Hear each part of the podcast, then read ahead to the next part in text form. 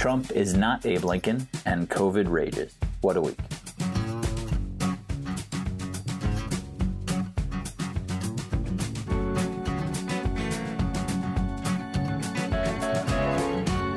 My name is Matt Sinovic. I'm the Executive Director of Progress Iowa. And I'm Ivy Beckenholt, Communications Director of Progress Iowa.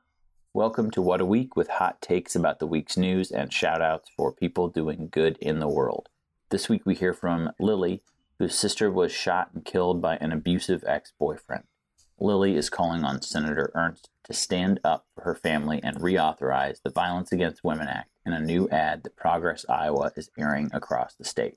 But we start with what made headlines this past week. And we're recording on Friday, uh, late morning on Friday, and last night was the second and final presidential debate. Um, Ivy, did you watch the debate last night? Yes, I did. It was quite something. It's almost harder to watch than the first one just because on the first one, like Trump was being totally ridiculous and now like they just got to go in more on his uh, viewpoints and arguments and so just hearing from him more just was quite annoying but yeah right i mean i think he just had the the mute button did work for 1st mm-hmm. of all for both of them i thought very well um, there were far less interruptions um, and i think that you know just got to hear the president say his lines now if you didn't if you weren't if you didn't know any better, maybe you'd think he was coherent, but he certainly just lies and lies and lies. So um, I do think that there's a sense that he's somewhat condescending, and that and that kind of like mm-hmm. got progressively worse for him as the debate went on. Um, but I think so. I think his tone doesn't help him. Um, but I thought overall the debate was better, and I thought the um, most of the responses I saw online or on the news after commentary after was that Kristen Welker, the moderator, did a great job, and I really thought right. she did. Thought she was great. Um, so it was a it was a good chance to like hear directly from both candidates in a much more like you said coherent way than we did in the first debate just a lot mm. of crosstalk um, who do you th- do you think uh, either one came out ahead I mean, I think it's really just at this point, if you like Biden, you think Biden came out ahead. If you like Trump, you think Trump came out ahead. Uh, well, but, I like Biden, and I think Biden came yeah. out ahead. So there we go. Right. I mean, yeah, I think that especially with the there was such a focus on Biden's family this time, and it was just a bit annoying because it wasn't really like hitting the issues. And so I think just if you like Biden, you're going to believe Biden, and just and then if you like Trump, you're going to believe Trump. And but I think overall, I do agree that Biden won, but you know, might be a little biased there too. Right. I'm. I always say I'm the worst at knowing what people will think because I have very strong opinions about it. So it's hard for mm-hmm. me to unwrap that from, you know, like, or unwrap myself from that mentality, which is why I think polling certainly helps. Um, and mm-hmm. there was a, the first poll I saw was like a CNN poll that showed that 53% thought Biden won, 39% thought Trump won, but very few changed their mind. So it's kind of what you're saying. If you liked him already, you probably liked it, you know, on either yeah. side. But I do think, I was thinking of this last night, like I do think that while watching this, if you're an undecided voter, that probably means that you you're like hesitant about Trump because usually if you're the incumbent, people know who you are and know what you've done. So if you're undecided, this would be the first time really that you're hearing directly from could be the first time you're hearing directly from Joe Biden without interruption, like you did in the first debate. Mm-hmm. So I think he at least had a chance to appeal to some of those people through his answers. And Biden was sharp last night. So I don't know if that made a difference, but I think that it probably was the only or the best chance for Joe Biden to talk directly himself, not in an ad, but to some of these, if, if there were undecided voters watching last night. So we'll see how it change, if anything changes. I, you know, like I said, I feel like I'm, I'm not great at, at uh, assessing that, but I do think that that's something to think about that like these are, I mean, the last debate had 73 million people or something. I'm sure it will be 60 plus million or a big, big audience that's a Mhm. lot of people and and you know um, and there may be many people who didn't tune into the first debate so um, i guess if you tuned into the first debate and you're a glutton for punishment and wanted to tune into the second debate you're probably not an undecided voter anyway so Yeah. But yeah, I mean, overall, I think it was good. I love when he, when Biden looks directly at the camera and talks to the people. I'm like, oh my gosh, he's talking to me. So that's kind of fun.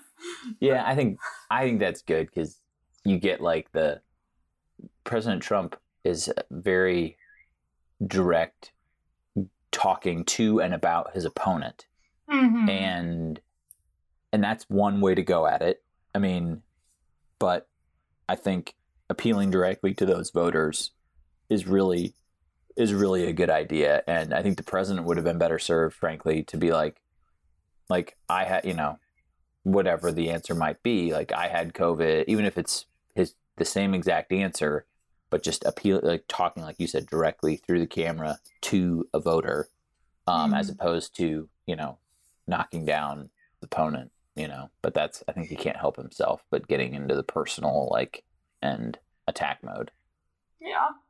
Well, our next headline for this week. Well, yesterday, Thursday, the Senate Judiciary Committee voted to advance the nomination for Judge Barrett to the Supreme Court. Uh, this is setting up the final vote sometime next week, probably Monday. Um, just this is really important. Firstly, because our senators Ernst and Grassley sit on this committee. They voted to advance Barrett despite Iowans clearly voicing their concerns.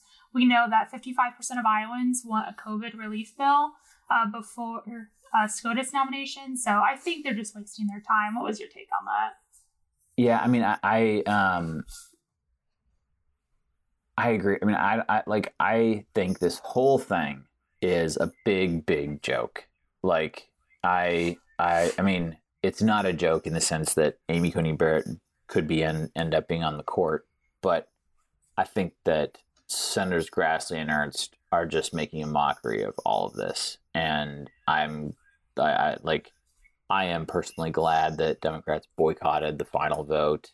Um, they put pictures of people who would lose protections from pre-existing conditions in their seats, and I think that's a powerful image because, like, that's I mean, if Lindsey Graham, Chuck Grassley, Joni Ernst, all the other Ted Cruz, all the other folks on the on the Judiciary Committee were going to vote to move this nomination forward, they should at least have to look at the people who are going to be discriminated against by insurance companies as a result of this pick.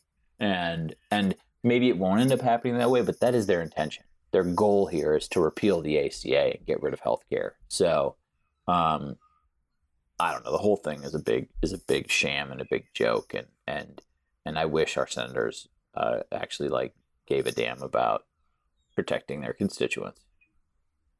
Other than that, no problem with it. Yeah. Yeah. So Hmm. Yeah, that was quite. It's been quite quite a crazy past couple of weeks. I'm hoping. Obviously, it's it seems like it's going to happen Monday, and that they're going to confirm her. But obviously, still holding out hope that one of the Republican senators will change their mind, especially if they're in a tough district. Because I mean, healthcare is really important this year with the ACA. So I'm just really holding out hope, but we'll see. Yeah, I think there's a chance, and we were talking about this on a call yesterday. But like, I think that there, that until the end, we thought for sure the ACA was going to get repealed, and then John McCain gave his famous thumbs down vote on the floor of the Senate, and so hmm. Right now it takes two senators to change their mind. And so if if you're listening out there from Iowa, call Senator Grassley, call Senator Ernst, because our two senators, if they decided to change their mind, could would make the difference here and block this lifetime appointment. And honestly, like I don't think I, I hope this doesn't happen, but like if President Trump were to win re-election and Republicans retain control of the Senate, then they would have every right to appoint this nominee, you know, in January, and that's how the process ought to work. But I don't know, I don't know, 40, 30, 40, 50 million people have already voted at this point, I think, um, something Mhm. along those lines. Um, and we deserve to be able to pick when we're this close to the election. We deserve to be able to pick who appoints that replacement for Ruth Bader Ginsburg. So, I, yeah, call, call, call, email, email, email. Senator Grassley and Senator Ernst. We will post the phone number and and the um, uh, and the contact uh, form to to reach them. Um, the next headline is a very tragic story. Um, this is the latest in a story that's been evolving for the last several years about the families on the border who come across seeking asylum, um, trying to immigrate or trying to come into our country. Um, and there are lawyers now saying that there are 545 migrant children who have been separated from their parents, and now the Trump administration cannot find their parents to reunite them. They lost them, they misplaced them, they don't know how to get a hold of them, they don't know they they cannot re reunite these families. And um, I am glad that this was this was actually asked about in the debate last night, and I was just appalled by the president's answer. Um, he attacked instead of expressing any sympathy for these children he just launched into an directly into an attack on their families and their parents. Um, I, I, I think at every turn, this is an awful policy. It's an awful way to do this. But at every turn last night, this president shows no zero empathy for other people. Um, I can you I can't can you I can't even imagine this in, in your own I mean your own family. What's your take on all this? I mean, yeah, it's just so inhumane. I mean, children literally don't know where their parents are. These parents don't know where their children are. I mean, how do you just lose track of 545 families? It's really ridiculous. And I mean, just like you said, they talked about it last night. There was no real good answer. And he just equated immigrants to, you know, murderers, whatever. That's obviously not true. The vast majority of people coming over, like even illegally, are just coming over um, because they want better lives. So obviously, it was just frustrating to you know see that lack of empathy. But hopefully, that changes next year. But you know, we'll see. Yeah, I hope so. I just, um, yeah, I, I, I, I worry that these kids are just disconnected for you know I don't know how they're going to fall out of the what what's like what will happen to them now. And I don't think they have a plan. I don't think they have a plan for what like if if they can't find them, and then the baton gets passed even a Biden administration. Anyway, I I, I just worry about that, and and this is just a just a tragic loss that's been caused by the Trump administration. So, um, our final story um, of the week is the the um, misspending or misappropriation of twenty one million dollars um, by Governor Reynolds um, that could have been spent on COVID relief um, in our state. And as we are hitting just increased numbers, record hospitalizations, um, this audit came out from Rob from the state auditor Rob Sand. Um, uh, I mean, I was, I mean, shocked but not surprised. I guess um, we've seen a lot of poor management from the Reynolds administration um, what did you What did you think of all this? I mean, it's just ridiculous. There are people struggling to feed their kids, and here she is spending 21 million, uh, misusing 21 million of COVID aid. I mean, she was saying that there's not enough resources to expand testing at nursing homes, but we have money for this. I mean, and then it right. gets even like shadier with the whole thing that her former chief of staff is a lobbyist for the company that she gave the 21 million dollars to. Uh, seems a little sus to me, but anyway further so, I mean, it's just ridiculous. It's, I mean, I hope that this just continues to get exposed and, and I don't know what recourse there is for this other than voting her out in a couple years. But I mean, mm-hmm. it's just, maybe the legislature can dive into this when they come back into session, but it's, um, it's, it's truly awful when, when, when we're especially at the height of the, I mean, we're, we're getting back to a new height of the pandemic, but when we were first closing things down or considering closing things down, people were terrified, you know, and they needed, everybody still needs resources. And, um, so to use this in an improper way is just, just, just appalling. Yeah. And I mean, even the other day she was saying, oh, no, like it was totally fine, even after the report came out it's just like so annoying because hospitalization rates are going up. She's saying, oh, it's fine. Hospitals can handle it. Just clearly trying to make it okay that she misused this money. It's just ridiculous. So, yeah, we'll see what happens.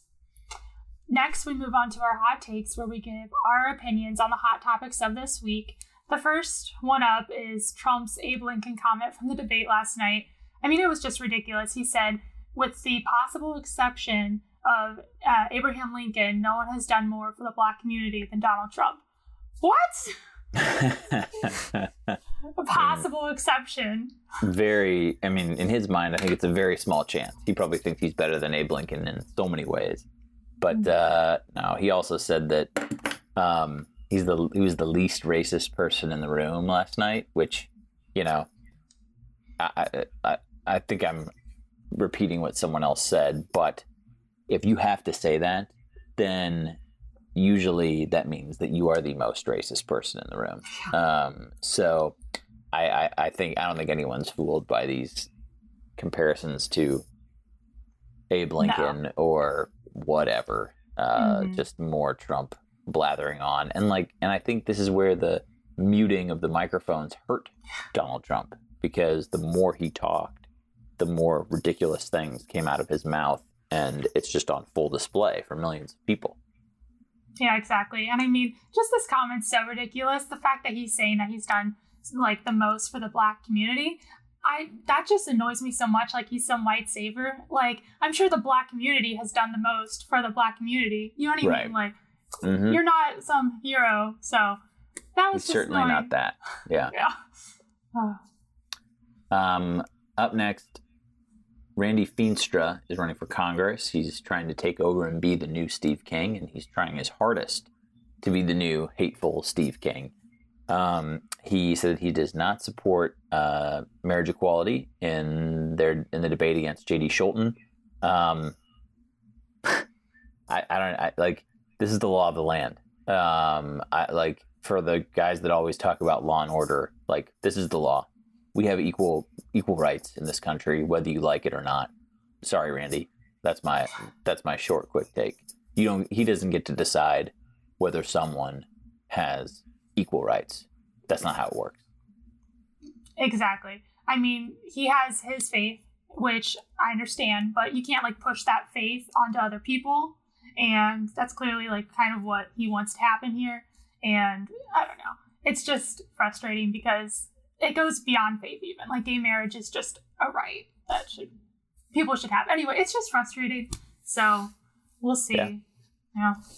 Um, next up, in a very weird twist of events, Trump's lawyer Rudy Giuliani is going to be in the new Borat movie that premieres today.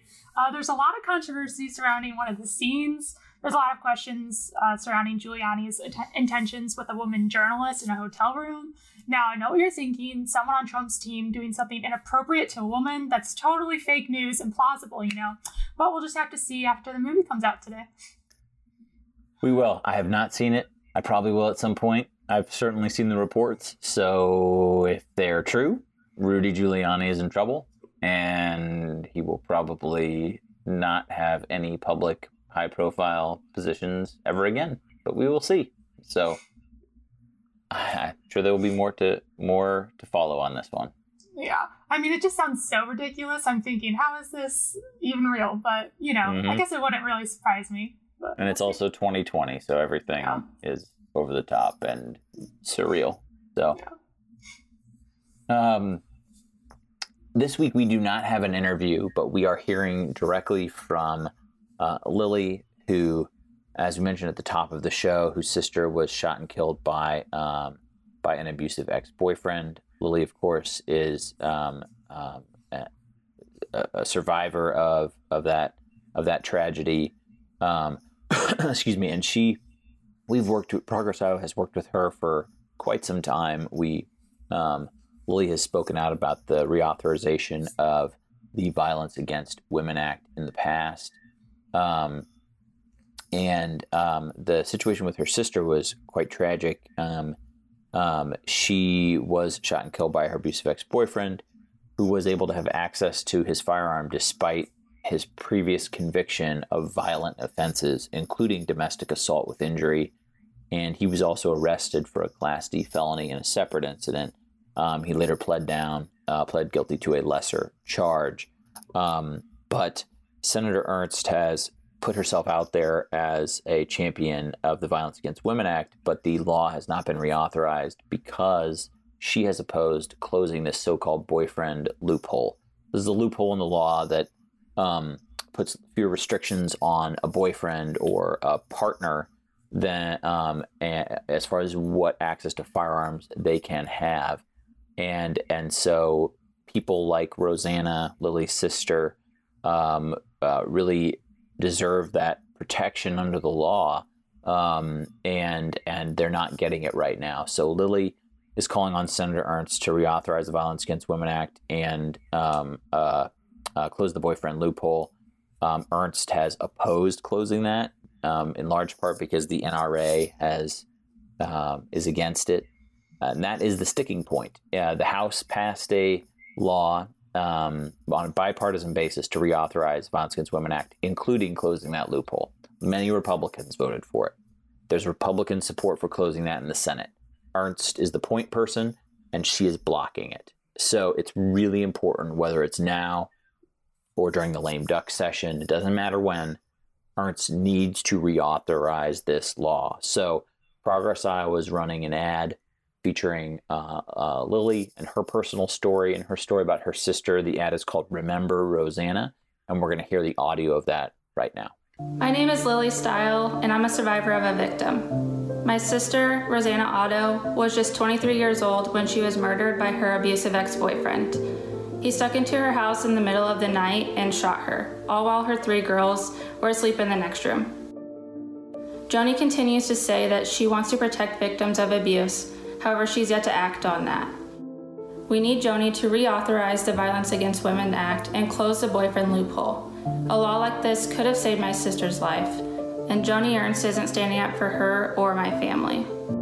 Senator Ernst, instead of listening to the NRA, remember Rosanna and how you could have saved her life. Close the boyfriend loophole. Next, we have our shoutouts where we lift up great work happening all over the state. Um, if you have any recommendations, please send them to at Progress Iowa or at Potluck FM on Twitter. So this week, we really just want to say thank you again to Lily for standing up for her sister and for victims of domestic violence. Um, we really appreciate that. We're really looking forward for everyone to hear from Lily. She, I mean, she says it best that we need Joni Ernst to stand up for Iowans and for survivors. Um, we also want to thank uh, the citizens of Red Oak for holding Ernst accountable this past week. Um, they, you know, they protested Ernst con- trying to confirm um, the SCOTUS nomination, Barrett, um, before inauguration, and this is really just going to affect our healthcare with the ACA, so we just want to thank them as well. What a Week is produced by Progress Iowa as part of the Potluck Media Network and would not be possible without grassroots supporters like you. We are mixed and edited by Greg Cowenstein. For more information, please visit potluck.fm, find us on Apple Podcasts, Spotify, or wherever you get your podcasts. Please be sure to leave us a five star review and subscribe. See you next week on What a Week.